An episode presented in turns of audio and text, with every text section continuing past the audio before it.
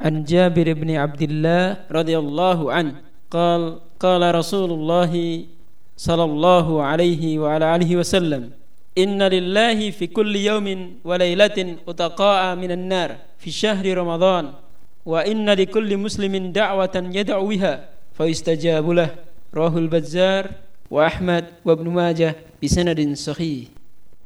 Dari Jabir bin Abdullah radhiyallahu taala anhu berkata bahwa Rasulullah sallallahu alaihi wasallam bersabda Sesungguhnya setiap hari Allah membebaskan beberapa orang dari api neraka yaitu pada bulan Ramadan dan sesungguhnya setiap orang muslim memiliki doa yang dipanjatkan lalu dikabulkan untuknya. Hadis riwayat Al-Bazzar, Ahmad dan Ibnu Majah dengan sanad yang sahih.